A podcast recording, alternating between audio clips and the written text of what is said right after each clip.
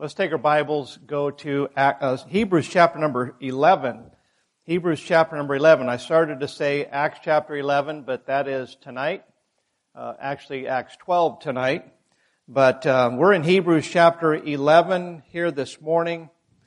And uh, trust that God will bless us today as we spend time in His Word. I had my follow-up six-week post-surgery meeting with my surgeon, and uh, thankfully uh, he told me that I can get rid of that pillow, that bolster that was right there, because that really makes you feel like you're in a straitjacket. So I'm glad to be rid of that for good.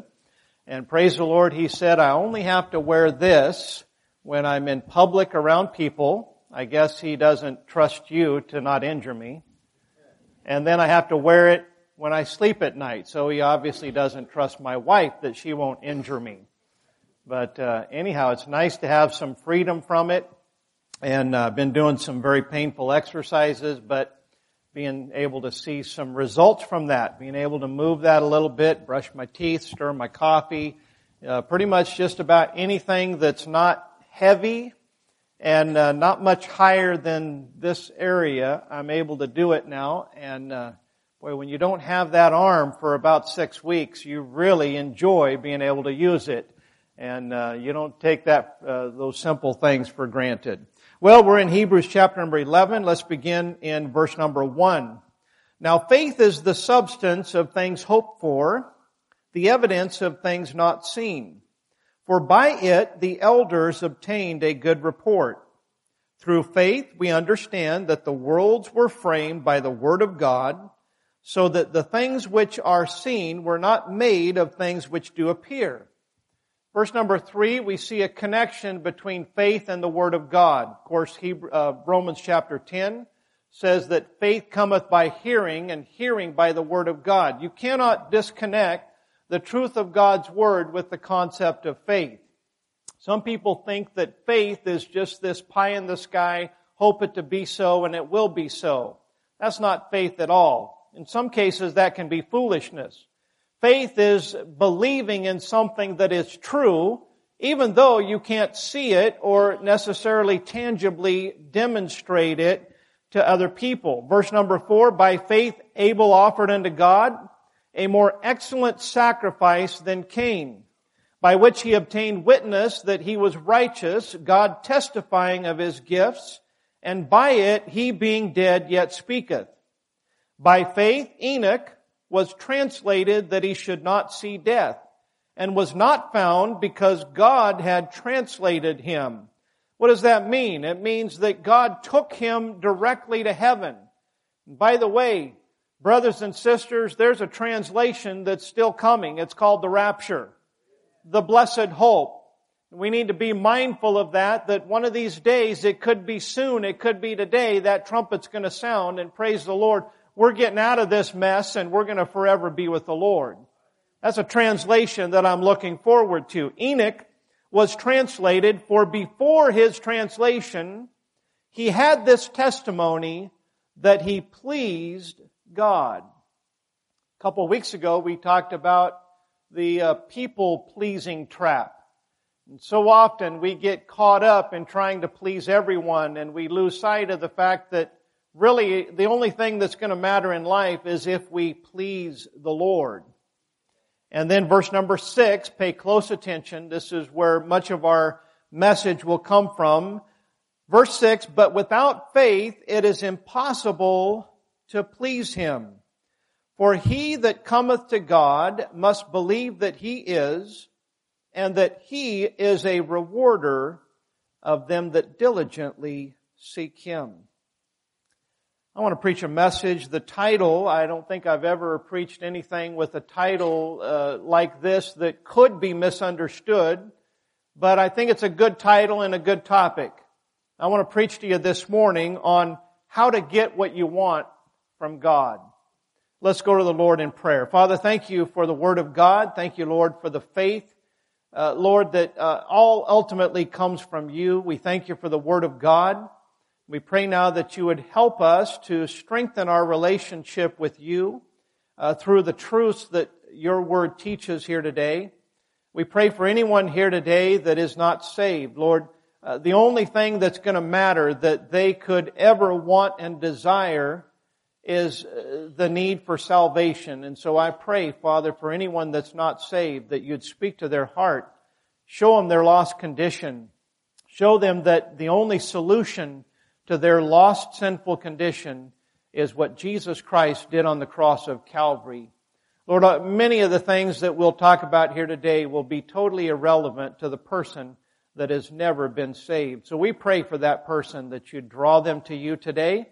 We pray, Father, that as your children that we would learn a few things about our relationship with you.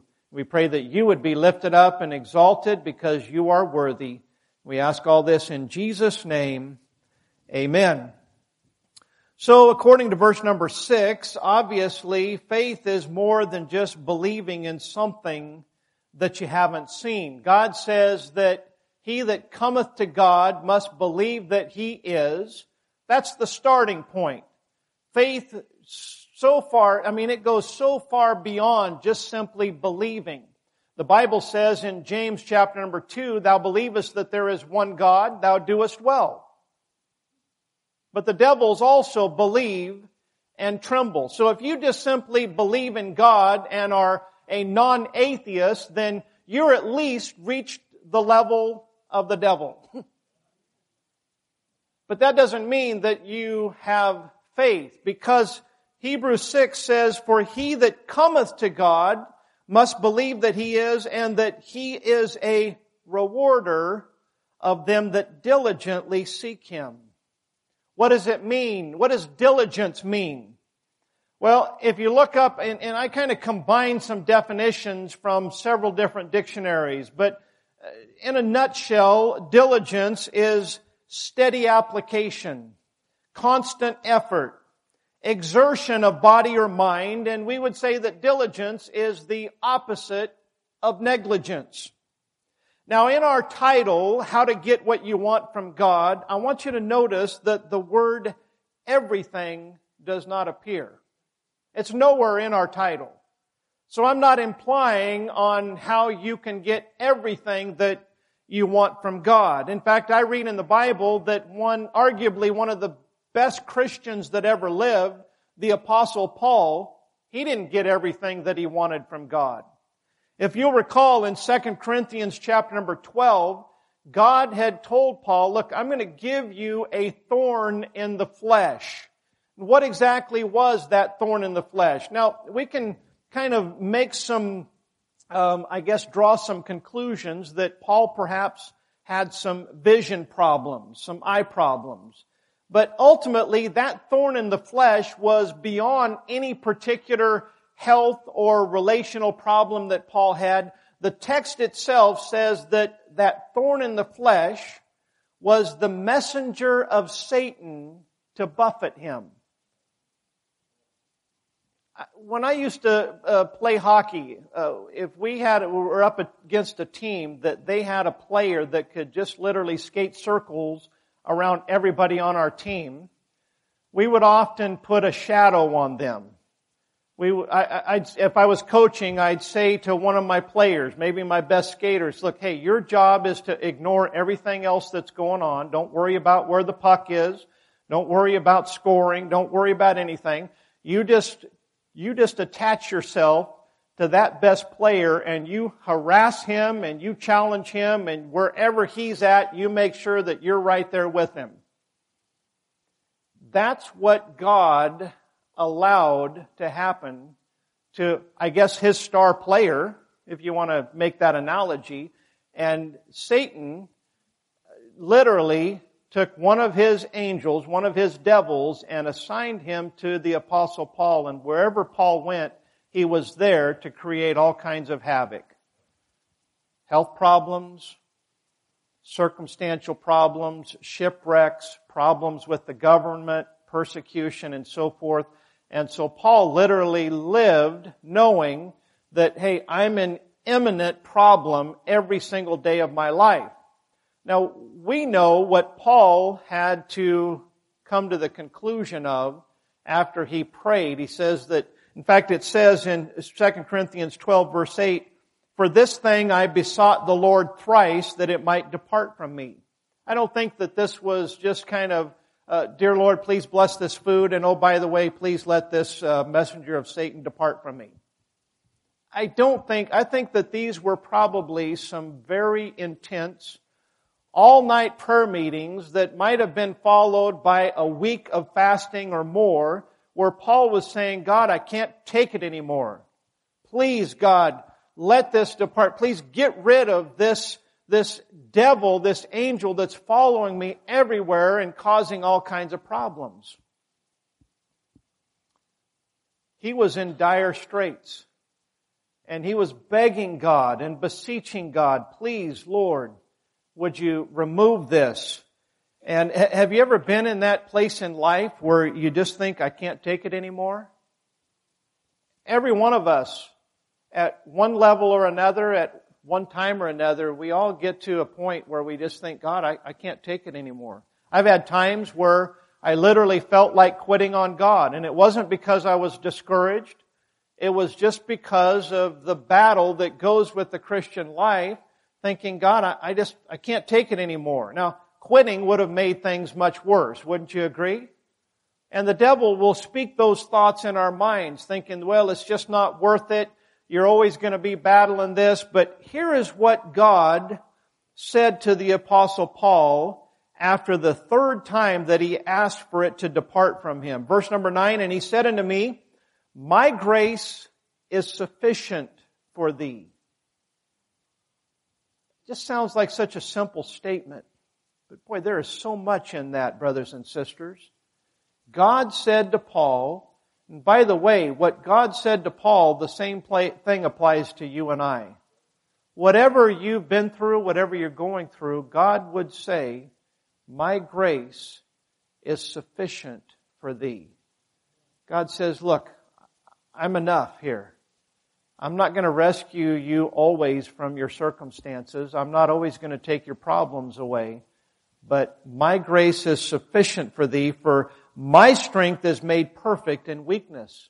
And so Paul went on to say, most gladly, therefore, will I rather glory in my infirmities, that the power of Christ may rest upon me. When God revealed to Paul that, hey, my grace is sufficient for thee, I've got a plan here, I've got a purpose, and Paul understood that it was because of all of the revelations that God was giving him, lest he should be exalted above measure.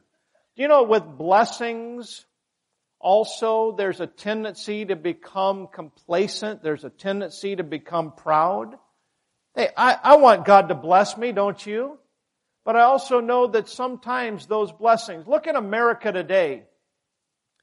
Uh, has there ever been a time in the history of America where there's more affluency than there is today, where people are any more comfortable than what they are today? I realize that uh, from time to time we drive by an intersection and we see somebody standing there with a cardboard sign. Uh, but I've observed, I have watched and observed many of those people. I can't speak for all of them, but probably most of them are not legitimate needs. They're people who don't want to work, or they don't want to have to submit to the authority of a boss to tell them what to do, and so they don't have any personal shame, and so they figure, I'll just, uh, I'll stand here out on a street corner with this cardboard sign, look real pitiful.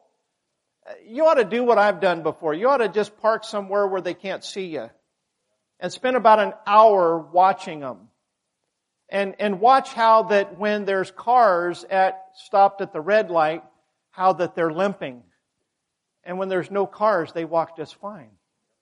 I've seen stuff, I've seen stuff that's just, it's crazy. I had had one that um, my wife and I had gotten an ice cream cone, and we're parked in, I think it was a Walmart parking lot, and just a, a few yards away is one of these guys with the cardboard sign, and we're watching him eating our ice cream cone, and he takes his cardboard sign and he goes and hides it in the bushes, and we watch him cross over the, you know, he counts his money, see how much money he has, and he crosses over the street to go over to the convenience store. And he comes back with a paper bag that's got a bottle inside of it. I'm kind of doubting that that's Pepsi Cola. But while he's across the street, I said to my, I said to my wife, I said, let's go steal his sign. She says, no, no, no. I said, no. And, and I, I really, I thought I'm going to go. It's just, he's, he littered.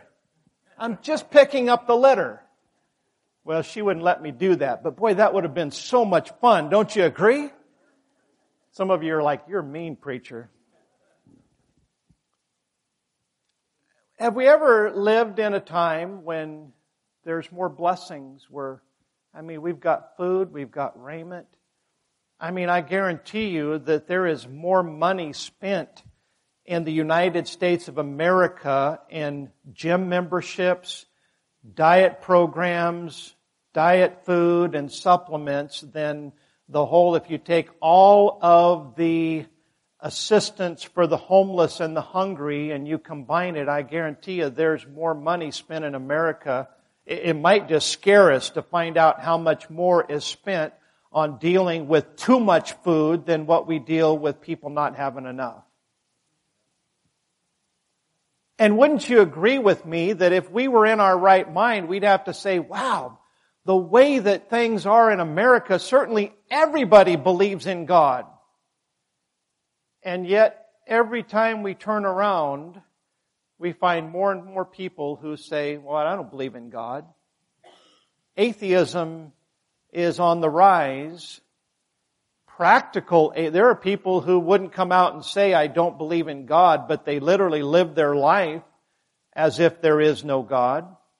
Didn't the psalmist say the fool has said in his heart that there is no God? He didn't necessarily say that the fool said with his mouth that there is no God.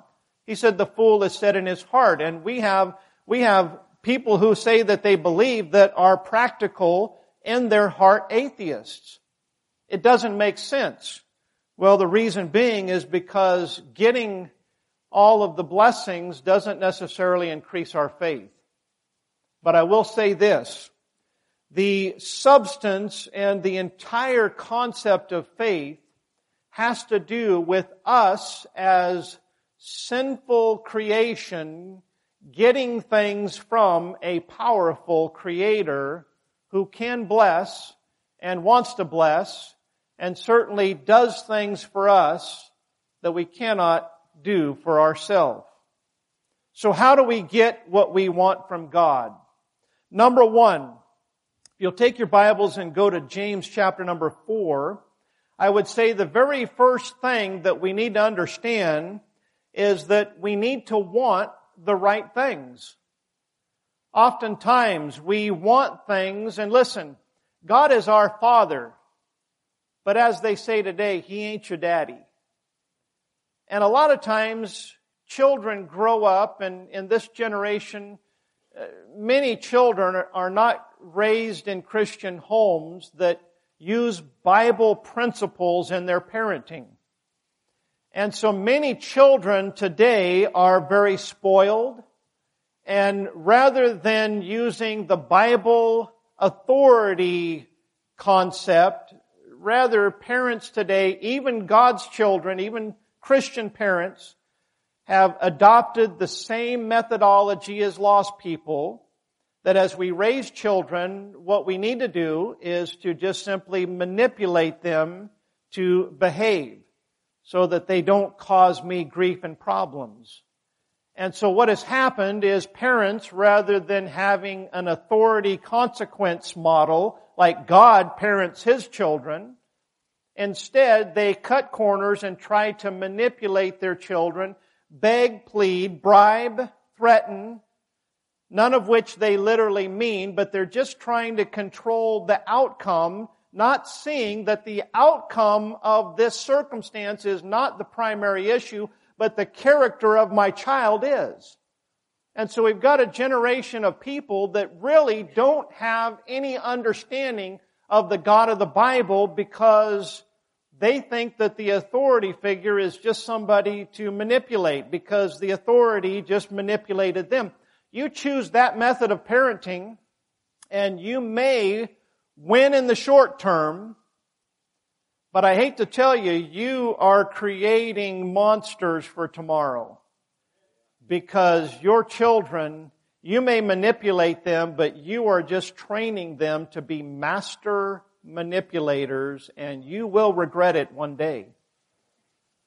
You can read all of the books on parenting that you want, but the best thing that we can do is simply understand our God, our authority, our Heavenly Father, and see from the Word of God how He parents His children. Yes, He's good, and He's kind, and He's gracious, but He's also the boss. And He says what He means, and He means what He says. He doesn't make idle threats. If He says something, it's going to happen. And He is consistent.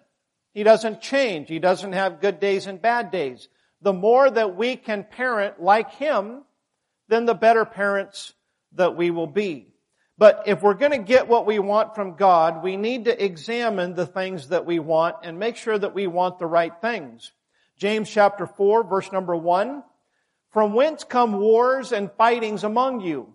Come they not hence, even of your lusts that war in your members?" This is not talking about global warfare or the Middle East. It's not talking about the Cold War with Russia. This is talking about the church. This is talking about you. This is talking about me. James says there's wars and fightings among you, and they be, they come from your lusts. Verse two, "Ye lust and have not. Ye kill and desire to have and cannot obtain. Ye fight and war, yet ye have not, because ye ask not." Have you ever had something that you're dealing with, that you're just struggling with it? I know it's kind of a silly example, but any of you men that have ever worked on your car, remember when you could work on your car and didn't have to have a computer degree? I mean, there was a time when you could actually use wrenches instead of uh, a keyboard. It was just a different time. If you've ever worked on your car, you know that it can be frustrating. Some bolts and some screws, they don't want to come loose, or they don't come out. And then, then you know, you, you get them loose, and they drop. Clink, clink, clink, clink, clink. And you look underneath the car, and they're not on the concrete. They're somewhere up inside of the framework. And you, you know, you know, it's like, well, I need that bolt. I need that part. That's important. And I can't, I can't get to it. I can't find it. And, and in your mind, you, you just know that that thing has lodged somewhere, that when I start up the car, it's gonna lodge in a cog or a gear or something, and it's going to jam it up, and then the whole thing's just going to blow up. That's what's going on in your mind. This is going to cause me more problems other than just not finding this part. I've had times where I would fight with stuff like that, and I would kind of come to my senses, and I'd say, wait a minute. I haven't prayed about this. And I can't tell you how many times that I have just stopped what I'm doing, trying to figure it out on my own, and just bowed my head and said, Lord, would you help me find this? And literally within minutes, boom, there it is. Without doing anything differently.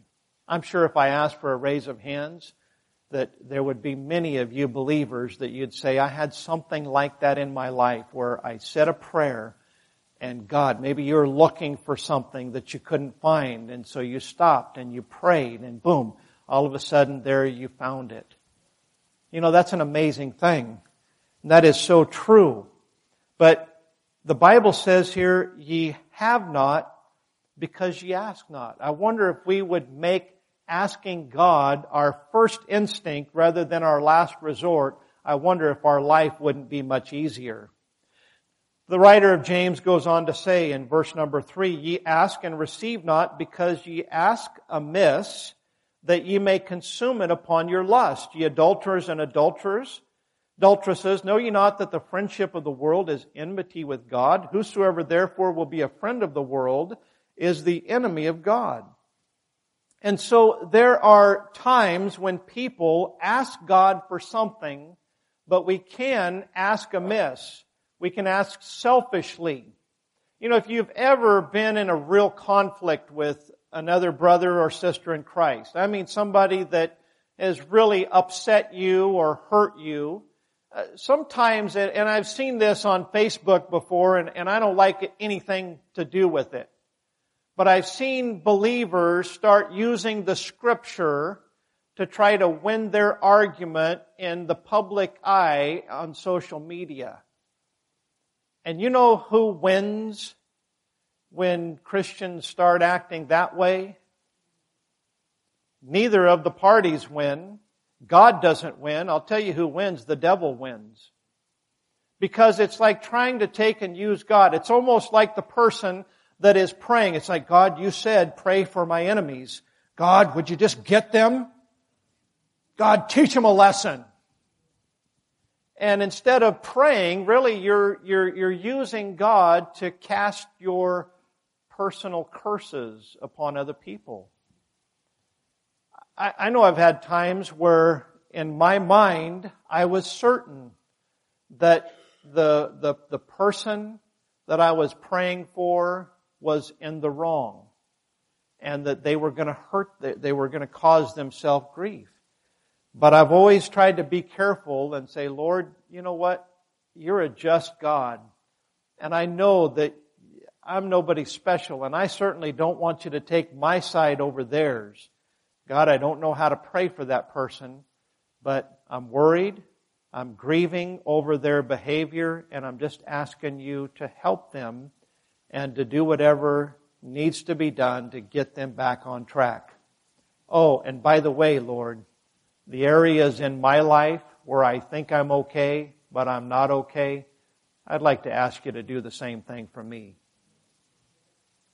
Because God doesn't want us to pray, to ask for things for selfish reasons so that we can consume them upon our own lusts. John chapter, First John five verse fourteen. And this is the confidence that we have in Him, that if we ask anything according to His will, He heareth us. And if we know that He hear us, whatsoever we ask, we know that we have the petitions that we desired of Him. So if you want God to do something for you, then figure out what God would want, and then pray for that, and watch God bless, and watch God answer. I think about Moses. Remember the time in the Old Testament when God was getting ready to destroy Israel and wipe them out and start fresh with Moses? What did Moses do? Moses changed God's mind. The Bible says that God repented of what he was going to do. You talk about a man who had great power with God, but you know why Moses had that power with God? Because Moses wasn't taking care of his own interests. He was taking care of God's interests. And he literally changed the mind of a holy God. Now, I don't understand all about that. I don't know if that was some kind of a subtle test that God gave. I don't understand the theology. I only know what the Word of God says. That when Moses prayed and talked to God, that God repented of the evil that he was going to do for Israel. That tells me something about the nature of God, that God does have a will, and that our prayers do affect what God wants to do in our life. Now, what if you're not sure what God's will is? You know what I'd say to you? Pray anyway. There's a reason that I can say that. It's because of Romans eight verse twenty-six, where the Bible says, likewise the Spirit also helpeth our infirmities. For we know not what we should pray for as we ought, but the Spirit itself maketh intercession for us with groanings which cannot be uttered.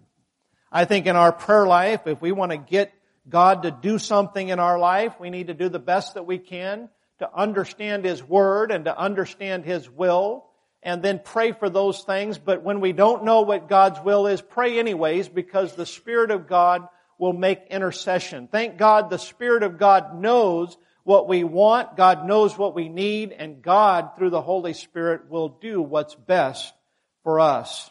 So make sure that we pray and want the right things. Number two, look at James chapter five and verse number eleven. James five eleven says, behold, we count them happy which endure.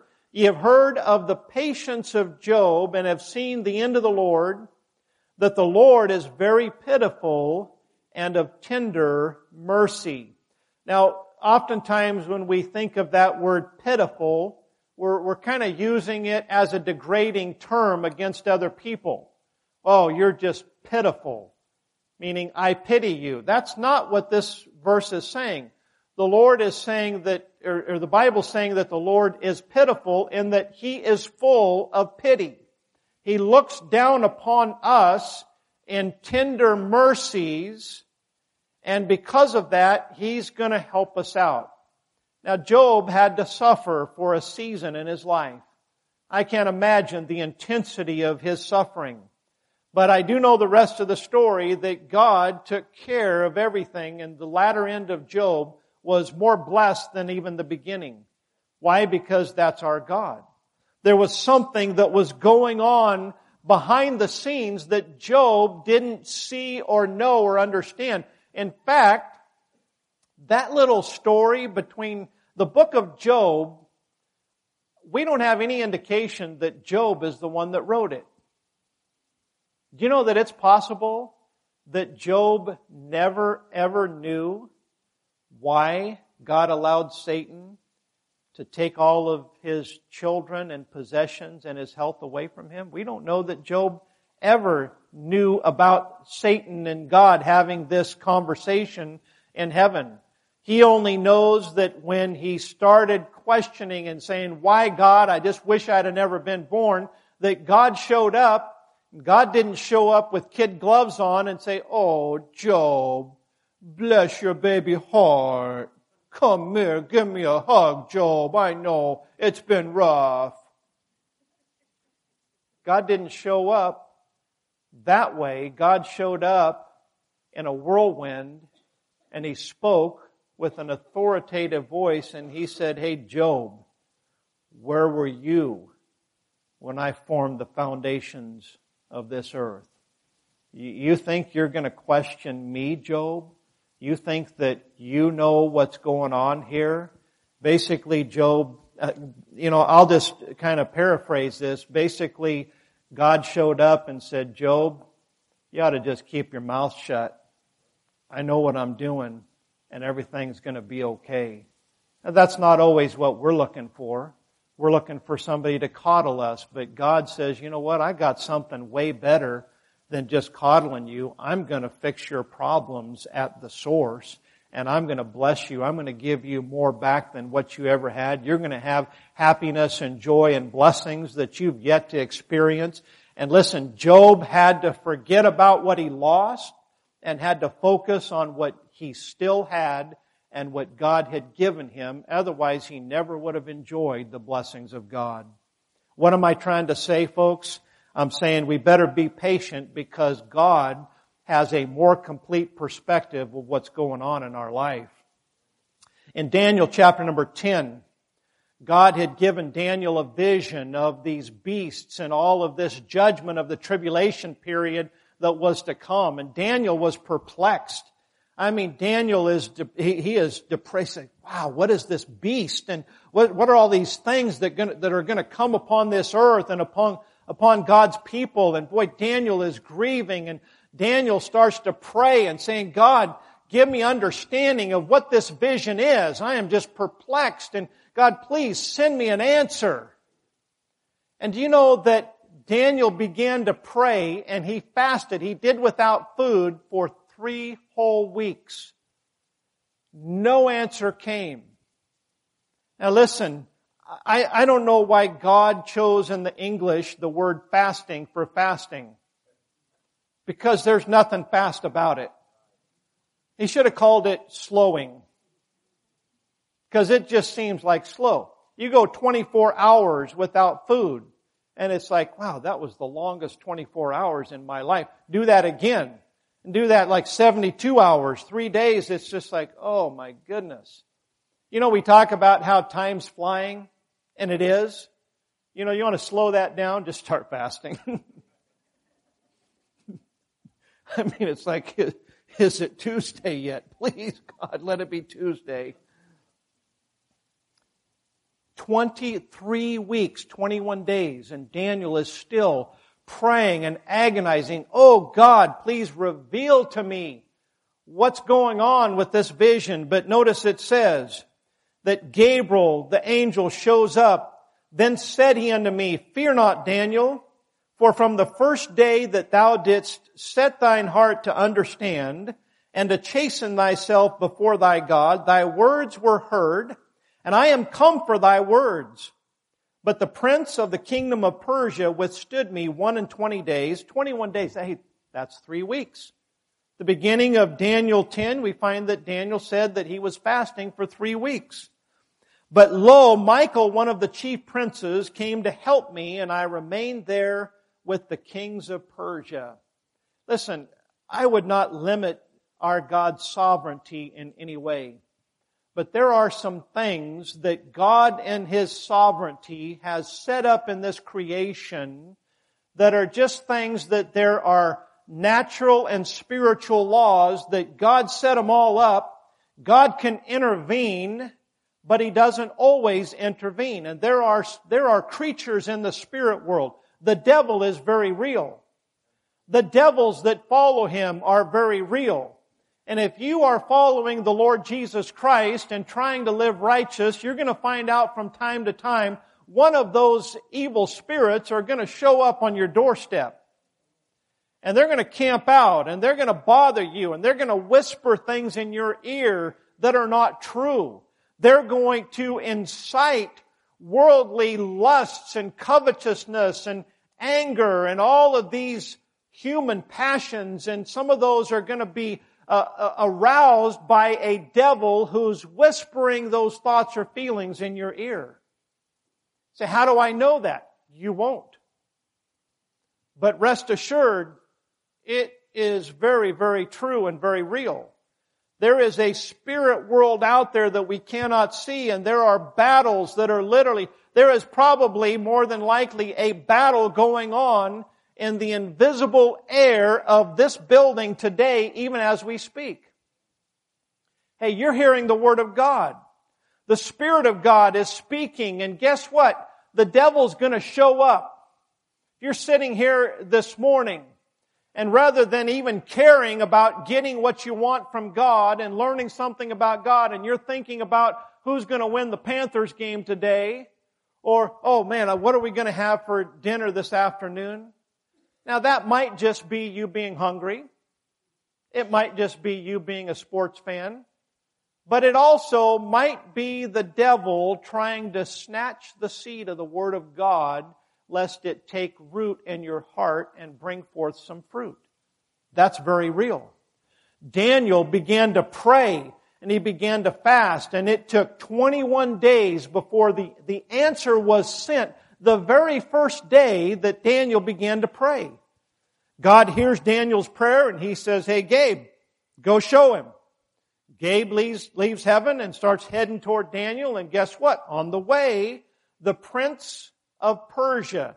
That is not a human prince. That is not a human kingdom prince. The principalities of the air, the book of Ephesians talks about them.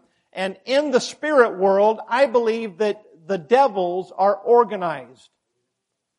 That the, the devil has assigned certain devils or spirits to certain kingdoms.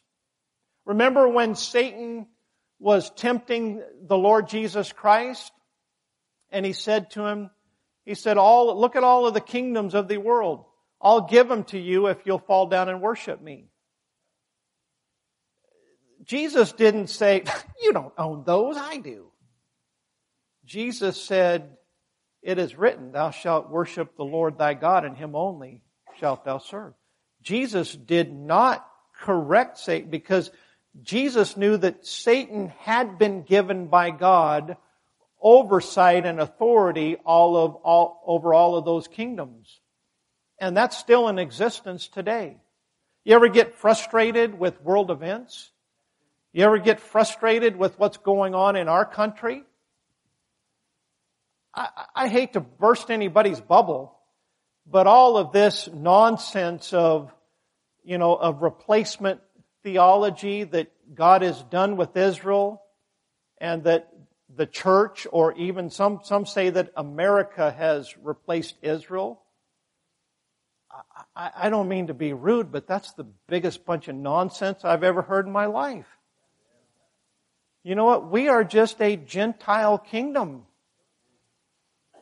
We're, we're no, I mean, thank God we had some founding fathers that said, in God we trust, who said to the God of Israel, we want you to be our God.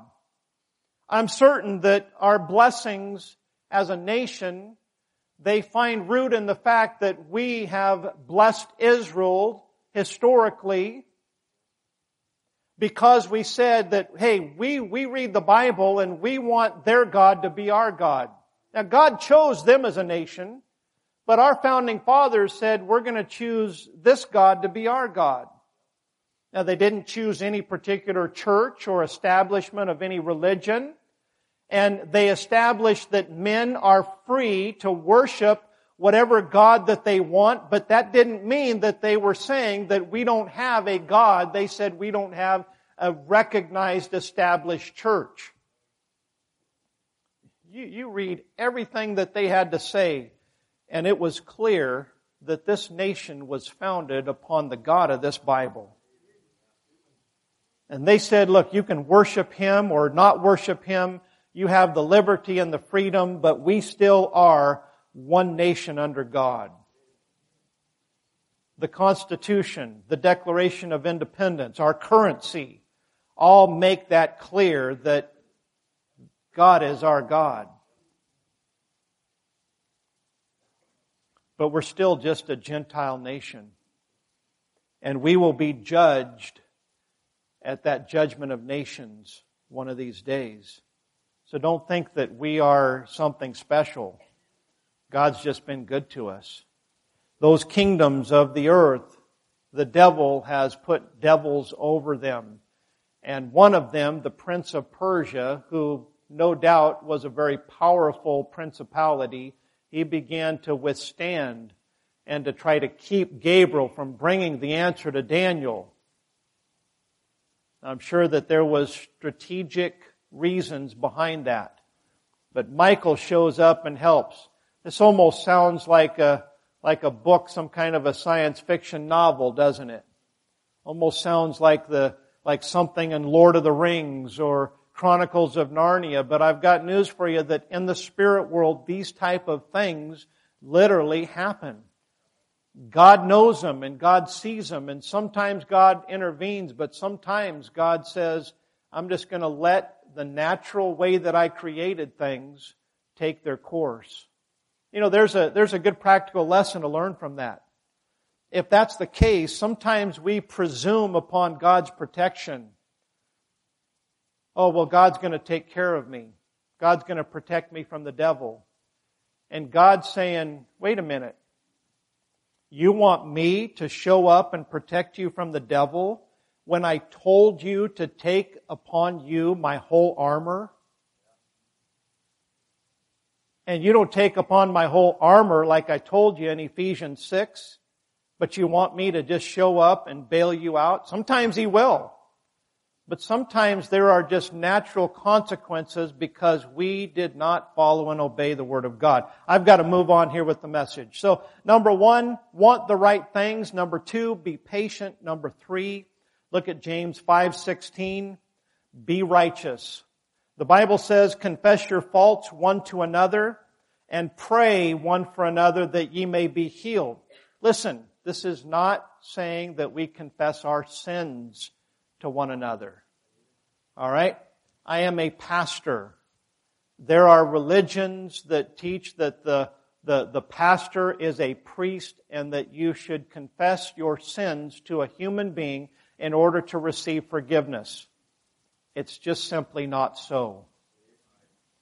First John one nine says we confess our sins to God. And He is faithful and just to forgive us. So remember that. We confess our faults to one another. And then it says, the effectual fervent prayer of a righteous man does what? It availeth much. It's going to accomplish something. So be righteous. Clarence Larkin said this, Adam and Eve were created innocent. Innocence is not righteousness. Innocence cannot become righteousness until it is tested. Righteousness came after sin entered into this world. And listen, we didn't come into this world innocent, but every single time that we are faced with either choosing evil or choosing God, when we choose God, then that is what makes us righteous. The root, root word of righteous is right. And so there are a lot of God's people that are all interested in being right when what we need to focus on is being righteous. I'll let you think about that one for a while. In Ezekiel fourteen fourteen, God says this, though these three men, Noah, Daniel, and Job, were in it, they should deliver but their own souls by their righteousness, saith the Lord God. God is using these three men as an example of their righteousness and how that their righteousness gave them power with God. You want to get what you want from God, then be righteous, because Psalm thirty-four fifteen says, the eyes of the Lord are upon the righteous, and his ears are open unto their cry. My last point this morning is number four, be persistent. We've already read in Hebrews eleven six that he is a rewarder of them that diligently seek him. God is not a genie in the bottle God. Rub the bottle and he gives you three wishes. God is not the microwave God that just gives us what we want when we want it. We don't have to wait. But the Bible teaches that we definitely should be persistent. In Luke chapter number eleven, Jesus told the story about a man who comes and knocks on his neighbor's door. It's midnight. Everybody's in bed. The man wakes up and he comes to the door and the, the, the neighbor says, hey, friend, I just had somebody drop in on me and I don't have any food to feed them. Will you, will you lend me some loaves of bread? As Brother Rogers, I believe it was Brother Rogers pointed out, they didn't have, you know, a grocery store that was open twenty-four seven or a convenience store. He didn't have anything to feed him. And so the man said, I, I can't get up and make you some bread or give you some loaves. Everybody, you're, you're going to wake the whole house up. And Jesus told the story how that the man finally would end up giving his friend what he needed, not because he was his friend, but rather because he wanted to get rid of him. Somebody shows up on, you know, my door, maybe not midnight, I'd probably still be awake at midnight nowadays, but you show up about three in the morning. First of, first of all, I'd say, why did your friend show up at three in the morning? But you got to admit that if it was for something that didn't seem that life-threatening, you'd probably be a little irritated. But Jesus says, look, you can get what you want if you'll just simply be persistent. There was another story he told in Luke eighteen about a widow, a pesky widow. Doesn't call her pesky, but she was. She comes to an unrighteous judge and says, avenge me of my adversary. And the judge says, you know what, I'm not righteous. I really don't care about you, lady. I really don't care what you think about me. I don't care what anybody else thinks of me, but you're really getting on my nerves. So yeah, I'll avenge you of your adversary so that you will please leave me alone. Jesus told both of these stories as an example that sometimes when we're not getting what we want from God, that we just need to keep on asking and keep on knocking and keep on seeking. And God may say, you know what? You really mean business. You really have faith in me, and I'm going to give you what you want just to get rid of you. Not very flattering, but if you want to get something from God, sometimes you just have to be persistent. Remember how Jacob wrestled with that angel all night? I mean, till the breaking of the day. And I guarantee you that um, Jacob, um, I remember when I was a kid and I tried to wrestle my dad.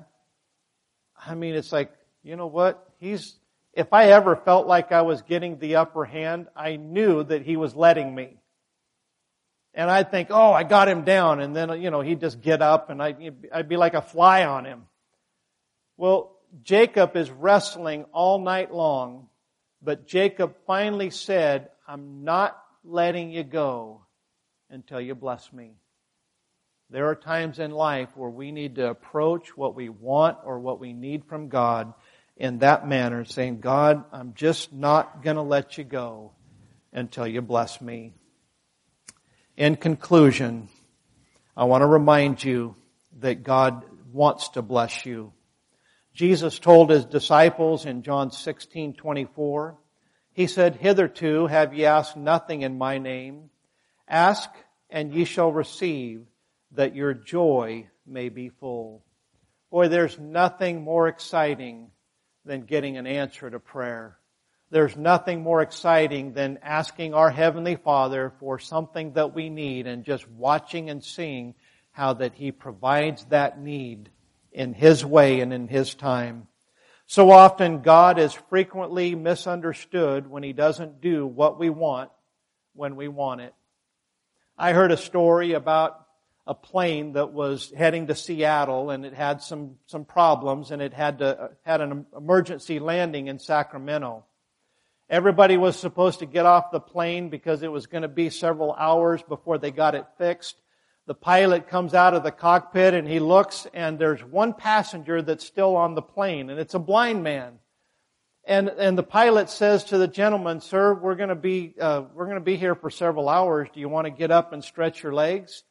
And he said, no, I'm fine. I'll just sit here. But my seeing eye dog would probably enjoy a walk. And the pilot said, okay, great. I'll take him for a walk. The pilot walks out into the airport with the seeing eye dog. And oh, he happened to have his sunglasses on. People were rushing to the counter, canceling their flight, getting on different airlines. But you know, the reality of it is, here this pilot is just simply doing something good for this blind man. Everybody else that's flying on that plane, they don't understand what the pilot's doing. And so they panic and they misunderstand. How often do we misunderstand God when things don't go the way that we want them to go? And we think that God should do one thing, but He does something else, when we don't really trust that He just has a bigger picture in mind. I cannot count the times that I've seen people quit on God because God didn't do what they thought He should do when they thought He should do it. Perhaps maybe their motives were insincere. Perhaps God was doing something that they couldn't understand at the time. We seldom, if ever, know what God is doing. But one thing we can know is that God is good and that He wants to bless us. Ephesians three twenty, and we'll close. Now unto Him that is able to do exceeding abundantly above all that we ask or think, according to the power that worketh in us. We've seen from the Word of God how that we can get what we want from the Lord. First of all, want the right things. Second of all, be patient. Third, be righteous. And fourth, be persistent. Let's go to the Lord in prayer. Father, thank you for the Word of God. Thank you, Lord, for the privilege of prayer that you've given us. Help us, Lord, to take these Bible principles to heart, incorporate them into our life. Thank you for being a God that wants to bless us. In Jesus' name we pray. Amen.